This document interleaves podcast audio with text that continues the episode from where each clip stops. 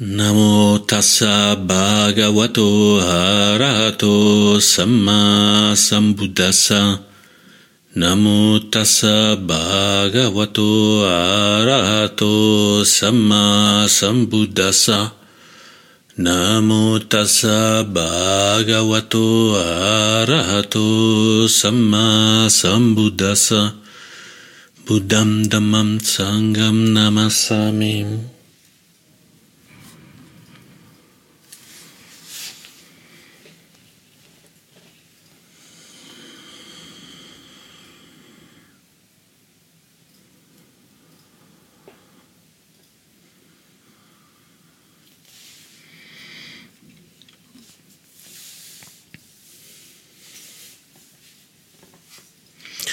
Cosa ci può essere di più disturbante che mentre che parliamo, mentre magari stiamo parlando di qualcosa importante, stiamo tenendo un discorso,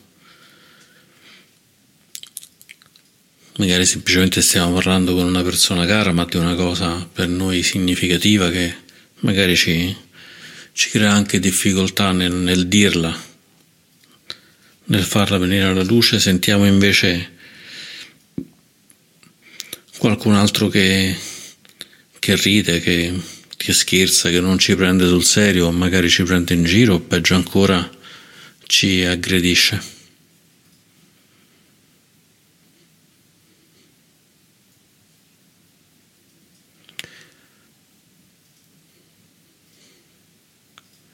Ed è una condizione in realtà piuttosto comune in una forma o nell'altra, ma a livelli di difficoltà, di, di sbandamento, possiamo dire, diversi. Magari può essere semplicemente che noi vogliamo parlare seriamente e l'altra persona non ha voglia, allora scherza perché vuole cambiare discorso. Magari ci troviamo in un luogo pubblico, stiamo parlando e qualcuno semplicemente non è interessato a quello che diciamo e si rivolge al vicino e e parla perché non gli interessa questa cosa e non si rende conto che così impedisce alle altre persone di sentirci e impedisce a noi di concentrarci in quello che, che stiamo provando, provando a dire.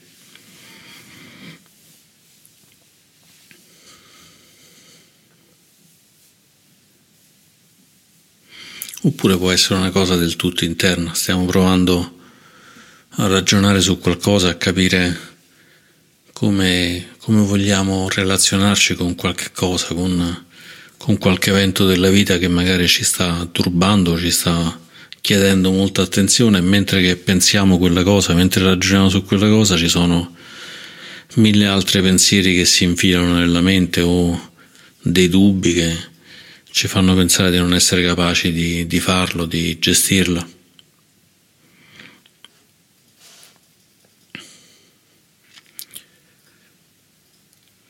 Ed è una sensazione così comune questa, di questa frustrazione che ci sposta veramente molto, molto nella vita e ci impedisce magari talvolta di fare delle cose che potremmo fare con facilità, e invece questo ci spaventa, ci spaventa molto. Parlare in pubblico è una delle cose più paurose che ci siano nella vita. La maggior parte delle persone hanno paura di parlare in pubblico ed è addirittura stato visto con diverse, con diverse statistiche una delle paure più forti, ancora più di cose decisamente più, più gravi del parlare in pubblico.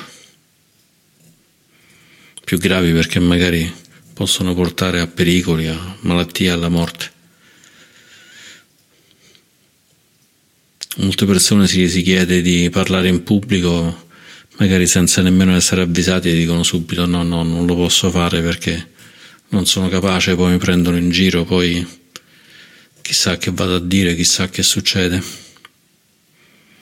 E a maggior ragione quando poi lo si fa vorremmo il massimo del silenzio, il massimo dell'attenzione, o quantomeno vorremmo che non venissimo già, visto che siamo su questo filo questo filo su cui dobbiamo camminare da un palazzo a un altro, vorremmo quantomeno non essere disturbati nel mettere un passo dopo l'altro con la paura di, di cadere di sotto.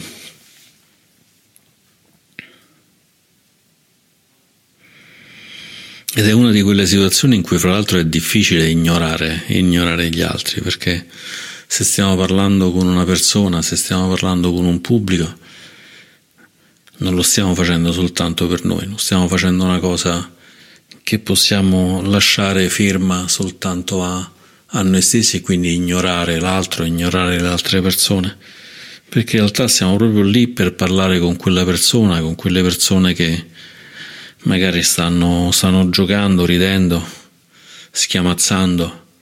Allora ci, ci possono servire tanti dubbi: perché lo sto facendo, perché, perché stanno facendo così, sono io, è un mio problema, c'è qualcosa che non va.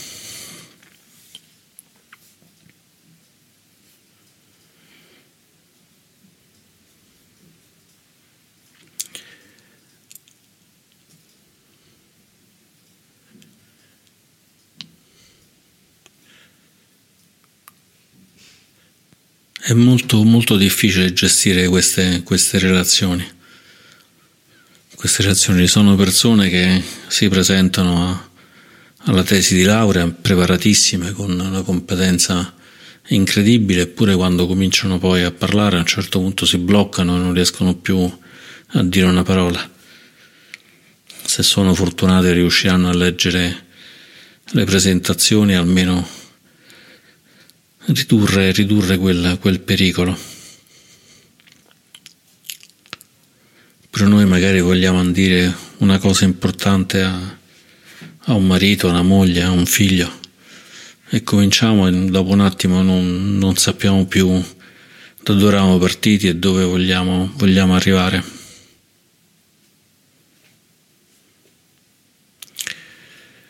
Ed è un gioco di instabilità, un gioco di stabilità che ci, che ci travolge, che ci fa quasi inevitabilmente, quasi inevitabilmente sbandare. Sbandare perché c'è tutto un gioco, un gioco di riverberi. Sono già un po' preoccupato di mio, ho paura perché non, non penso di essere capace. Sento del rumore e allora dico: vedi, è vero che non sono capace, non mi stanno nemmeno a sentire. E allora la paura che avevo prima mi si moltiplica, la paura che avevo prima mi fa, mi fa perdere la continuità, mi fa magari dimenticare quello che stavo dicendo, e allora le persone si distraggono ancora di più e quindi si entra in questo vortice, in questo vortice disperato in cui perdiamo sempre più contatto e alla fine staremo zitti perché non sappiamo più che dire, lasciamo, lasciamo perdere, lasciamo cadere il discorso se possiamo, e magari chiudiamo brevemente, se stavamo facendo un discorso, quello che dovevamo dire anche se non l'abbiamo, non l'abbiamo detto.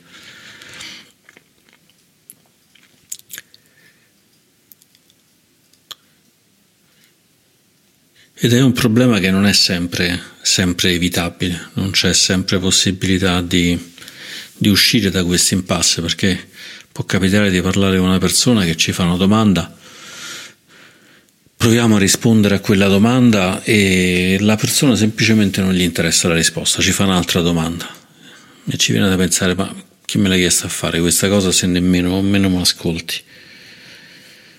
Oppure gli diamo una risposta e ci chiede una cosa che non c'entra assolutamente niente e che magari ripete la domanda che aveva fatto prima, e noi pensiamo: ma con chi sto parlando?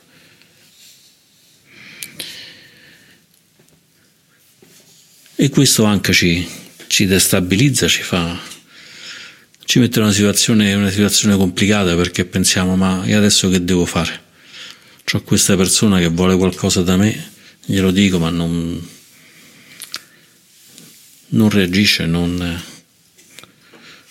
non è ricettiva, non, non è veramente interessata, devo continuare a parlare, devo stare zitto, devo fare qualche cosa. E qui c'è sempre l'eterno, l'eterno dilemma del Dhamma, l'eterno dilemma del Dhamma quando ci troviamo in queste situazioni di conflitto, queste situazioni di possibile asperità con, con le altre persone. Da una parte c'è la tentazione di rimanere, rimanere silenziosi, rimanere silenziosi non dire più, più nulla, di lasciare andare la, la situazione, ma poi anche questo ci sembra ci sembra poco poco efficace, perché vorremmo magari aiutare quelle persone, vorremmo anche aiutare noi stessi, e quindi ci viene voglia di fare qualche cosa, e quindi cominciamo a oscillare anche in questo caso fra la voglia di non aggiungere conflitto a conflitto e la voglia invece di, di poter fare qualche cosa. E la verità è che non sappiamo mai di preciso qual è la cosa giusta, qual è la cosa giusta da fare. Non c'è un manuale che ci dice devi fare, devi fare questa cosa, ma c'è, c'è qualcosa che ci può aiutare, aiutare un po' a gestire meglio, meglio queste cose. Immaginate questa situazione, state parlando in pubblico, stiamo parlando in pubblico e tutti cominciano a ridere e a scherzare su quello che diciamo. A quel punto possiamo cominciare a insultare le persone, o possiamo rimanere completamente in silenzio, imbronciate e arrabbiate di fronte a questa, a questa situazione. Riuscite a immaginare l'effetto di queste due reazioni? Cominciamo a insultare le persone e quelle chiaramente verranno attivate ancora di più, e quindi magari ci risponderanno e ci insulteranno a loro, a loro volta. Ci imbronciamo, e se ci stavano prendendo in giro ci prenderanno ancora più in giro. Oppure possiamo possiamo trovare rifugio, possiamo trovare rifugio, quel rifugio che prendiamo nel Buddha, nel Dharma, nel Sangha, lo possiamo fare, fare nostro. In questo caso possiamo trovare rifugio in uno spazio, uno spazio sicuro. Spesso nel buddismo gli spazi sicuri sono rappresentati da fiori di loto. Il Buddha viene spessissimo raffigurato all'interno di un fior di loto, addirittura di tanti fiori di loto, uno dentro, dentro l'altro, enormi, grandissimi, che tanto possono accogliere completamente, completamente il Buddha. Il Buddha e anche gli altri, gli altri bodhisattva delle tradizioni mayana, quindi Avalokiteshvara è sempre rappresentato su un fior di loto, Tara è rappresentata su un fior di loto che si poggia su un disco lunare, e così via. E noi possiamo fare la stessa cosa. Possiamo fare la stessa cosa, il che vuol dire portarci dentro al fior di loto, ai petali enormi e profumati di questo fior di loto, della gentilezza. Anche se sentiamo Se sentiamo che c'è una rabbia che si sta muovendo e così via, possiamo dire di no. Possiamo dire va bene, ma questa rabbia l'ho già sperimentata tante volte, ci faccio veramente, ci faccio veramente poco, ci faccio veramente poco, l'unica cosa che fa è che mi inquina. E allora se queste persone sono così squilibrate, ignoranti, maleducate, posso augurargli il meglio, posso augurargli di non essere più maleducate. Gli posso augurare di risolvere i conflitti che hanno, che evidentemente hanno portato a questo comportamento così squilibrato. Gli posso augurare di imparare la gentilezza. E in tutto questo posso fare un bel sorriso, sia interiore ma anche un bel sorriso esteriore, inviando, inviando pace. E così possiamo veramente scardinare questo, questo meccanismo di avvitamento per cui dalla paura si passa alla preoccupazione, dalla preoccupazione ad altra paura e dalla paura all'aggressività, e che viene quasi automaticamente riverberato dalle altre persone. Può essere addirittura che quello che noi abbiamo preso per uno scherno non lo era affatto, era semplicemente un buon tempone che ha detto hai visto quanto è brava questa persona che sta parlando? E qualcuno si è messo a ridere dicendo è vero, è bravissima, mica come me che non sono capace, e magari ridacchia perché dice sarei completamente incapace di, di dire queste cose, di stare lì a, al suo posto. E questo che in realtà era una risata benevola viene letta da noi come una risata malevola, ma magari potrebbe anche essere una risata inizialmente malevola, ma perché farci completamente trascinare da qualunque tipo di risata, qualunque tipo di evento che ci porta lontano da quello che, che stiamo facendo?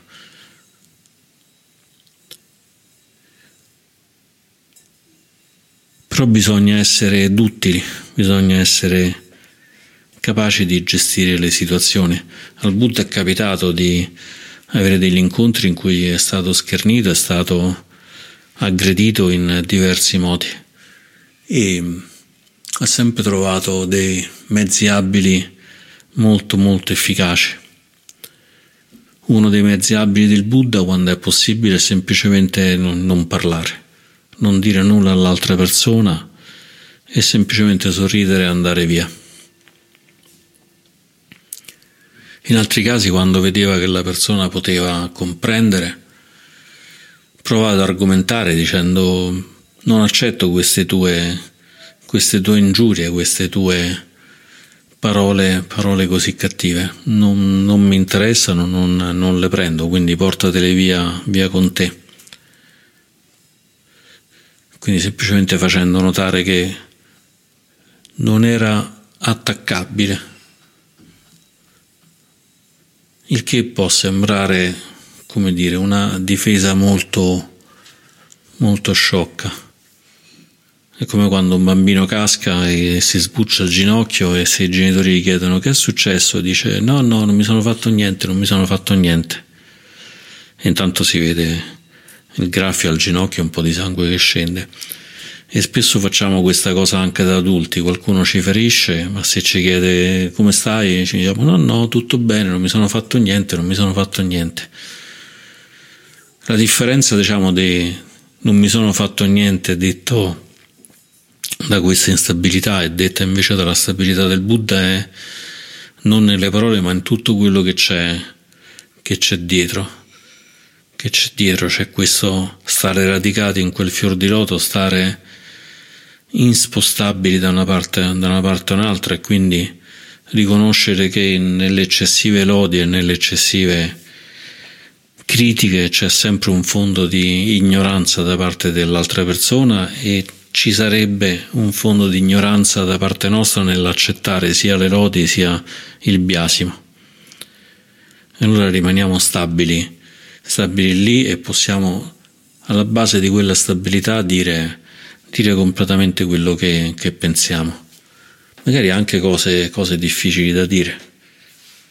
Una persona ha provato a truffarci e anziché aggredirla o lasciarla via diciamo guarda, ho capito che mi stai truffando, ma così fai del male a me, fai del male alle altre persone, ti dovresti rendere conto che quello che fai porta ha degli effetti importanti sia per le altre persone ma anche per te, come puoi sentirti bene facendo quello che stai facendo. E queste parole dette da un fondo di stabilità sono parole importanti, parole che possono essere sentite perché l'altra persona capirà che non sono dettate dalla voglia di far male ma dalla voglia di aiutare. Allora c'è questo effetto trasformativo che è dato dalla stabilità delle parole.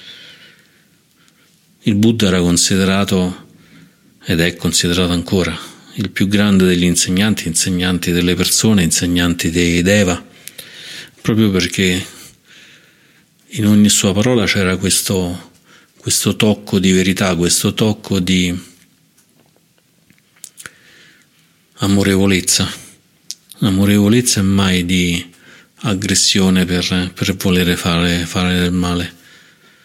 Ed è un Un dono, un dono questa stabilità perché è una, dal luogo all'accoglienza, dal luogo all'accoglienza per cui anche se diciamo parole importanti come smetti di fare questa cosa perché continuerai a fare del male importante alle persone, continuerai a fare del male importante a te, quelle verranno accolte come, come un balsamo, un balsamo lenitivo, potranno essere accolte, dipende chiaramente dal livello di ignoranza anche dell'altra, dell'altra persona. Talvolta il Buddha si trovava in situazioni ancora più complicate con persone così aggressive che semplicemente diceva ok, devi andare via, non puoi stare, stare qui. Perché è importante anche questo fondo di, di difesa. Il Dhamma non, non vuol dire che noi dobbiamo essere indifesi a tutti gli attacchi indifesi a qualunque cosa succede. Dobbiamo farlo in modo però dharmico, in modo, in modo che ci consente, ci consente di parlare, difenderci e proteggerci senza, senza, nessuna, senza nessuna difficoltà, nel farlo però sempre mantenendo anche la nostra dignità. Una volta una signora chiese a Dipa Ma, questa grandissima, questa grandissima laica in, in odore di illuminazione piena, indiana, che però aveva vissuto per la maggior parte del tempo nello Sri Lanka, e disse: ma io vado in giro per Calcutta, dove questa signora disse a Dipa Ma, questa signora eccezionale, disse: ma quando vado in giro mi, mi toccano il sedere, mi, mi, mi toccano dappertutto, non so che devo fare, non voglio fargli male, ma non so cosa devo fare. E Dipa Ma gli rispose: ma tu porti l'ombrello? Dice: sì, sì, porto sempre l'ombrello. Dice: allora con molta, con molta amorevolezza, con molta compassione ti giri, gli dai un'ombrellata in testa dicendogli: non è questo il modo. Senza aggressività, senza, ma insegnandogli qualche cosa e proteggendo la tua dignità. Una bella ombrellata senza violenza, senza voler andare oltre, e poi te ne vai. E questa signora fu sconvolta da, da, da questa cosa. Dice: ma come? L'insegnante di Dharma mi dice di prendere ombrellate queste persone. A volte una, una sana ombrellata può essere, può essere assolutamente utile. E questo lo dico perché, avendone preso un bel po' di ombrellate in testa, insomma, so quanto, quanto può essere utile invece proprio riceverle. Ma sempre dalla base che l'ombrellata, l'ombrellata perfetta è l'ombrellata data dal fior di loto, dalla, dalla nostra stabilità, dal radicamento completo nel Buddha, nei quattro, nelle quattro dimore divine, di gentilezza, di compassione, di gioia condivisa e di stabilità, di equanimità. E, ed è come un gioco di prestigio in cui da una parte dobbiamo renderci conto dell'instabilità che stiamo provando, mettendoci tutta la consapevolezza del mondo, da una parte dobbiamo fare quello che stiamo facendo mentre che siamo consapevoli di questa instabilità, e dall'altra parte dobbiamo contemporaneamente essere capaci di rispondere con dei mezzi abili all'instabilità per farla diventare stabilità. Tutto questo mentre che stiamo parlando, mentre che stiamo camminando su un filo, mentre che magari stiamo cucinando qualche cosa a casa, e mentre che cuciniamo parliamo e ci preoccupiamo. E però viene quasi da dire: non è una vita bellissima quella in cui possiamo imparare a diventare dei funamboli, a diventare dei giocolieri, imparare ad attraversare, attraversare le città senza essere disturbati? Io per molto tempo, ho, adesso un po' meno, ho, ho, ho frequentato e anche, insomma, lavorato in, in Tunisia. Il... Magari quando, quando non stavo lavorando mi andavo a fare una passeggiata, mi andavo a fare una passeggiata alla, alla Medina, la città vecchia dove c'è il mercato, alla Casba, che è un posto molto frequentato di giorno da, da, dai turisti, e evidentemente, insomma, non venivo scambiato per un locale, per cui tutti mi dicevano: compra qua, compra lì, prendi questo, prendi quell'altro. E all'inizio era una situazione che veramente alla fine mi passava la voglia di andarci, perché ho sempre di dire no, no, no, no, ma poi le persone erano insistenti: no, ti prego, compra, mi serve, ah, c'ho mio zio, mio cugino, mio fratello, stanno tutti male, mi serve questo, mi serve quello. Io dico: oddio, ma che sono venuto a fare qui? E questo è andato avanti così per un bel po' di tempo. Poi a un certo punto non so che è successo, non so che è successo, in cui semplicemente le persone mi dicevano le cose, non so, semplicemente li guardavo e smetteva, smetteva, smetteva diciamo, questa, questa richiesta, finché un passaggio successivo semplicemente passavo lì e nessuno mi disturbava più. E la domanda che mi sono fatto è: ok, che è cambiato? Allora, non è stato facile capire cosa fosse cambiato, perché non è cambiato tutto insieme, ci sono voluti mesi e anni, per più di un anno, per cambiare questa, questa cosa. Ma quello che è cambiato è che all'inizio questo lo vedevo come un gran fastidio, come una cosa a cui rispondere col, col fastidio nel cuore. Vieni a comprare questa cosa, io faccio che pizza, non ne posso più, sono venuto a farmi due passi e invece mi devi chiedere di comprare questa cosa che a me proprio non mi interessa per niente. Che pizza? Io magari rispondo pure in modo carino, dice no no grazie, però quel nonno grazie era un nonno grazie del che pizza, grazie sì ma che pizza. E poi a un certo punto evidentemente un po' che mi sarò abituato, un po' che magari mi è servito da scuola, quel no grazie è passato del capisco che stai facendo questa cosa, che sei abituato a fare questo lavoro che a me non mi interessa, quindi voglio dire va bene così, riconosco, riconosco quello che stai facendo, riconosco quello che sto facendo io, e quel no grazie che gli dicevo a quel punto non era più basato sul che pizza, ma era basato semplicemente sul no grazie. Era un no grazie e basta, no grazie e basta. Come dice il Buddha, non aggiungere niente a, a quello che c'è, la liberazione sta nel non farsi imprigionare da, da, questi, da questi vortici.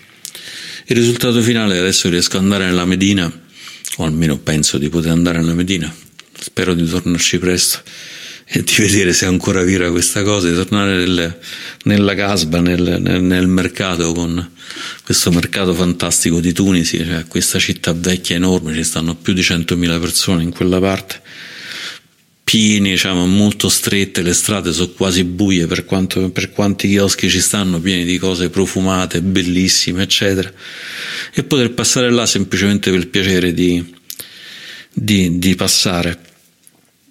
Ed è quella una, un esercizio, un esercizio molto, molto facile, perché in fondo che fastidio mi davano, mi stavano semplicemente offrendo i loro, i loro beni. E però anche quello è, per me è stato un, un buon esercizio, un buon esercizio, come se mi avessero in un qualche modo preso tutti quanti un po' a ombrellate. È come se mi fossi preso anche ombrellate da solo, tra l'altro.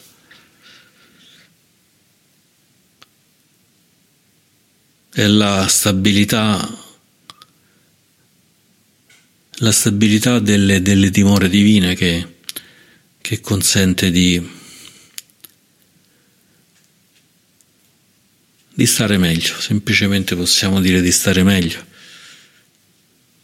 In fondo il Nirvana non è nient'altro che una situazione in cui siamo stabili di fronte a qualsiasi, a qualsiasi situazione esterna. Il Buddha dice: se arrivano dei briganti che vi legano e vi tagliano le braccia e le gambe con una sega, se solo avete un solo pensiero contro queste persone, allora non siete miei discepoli.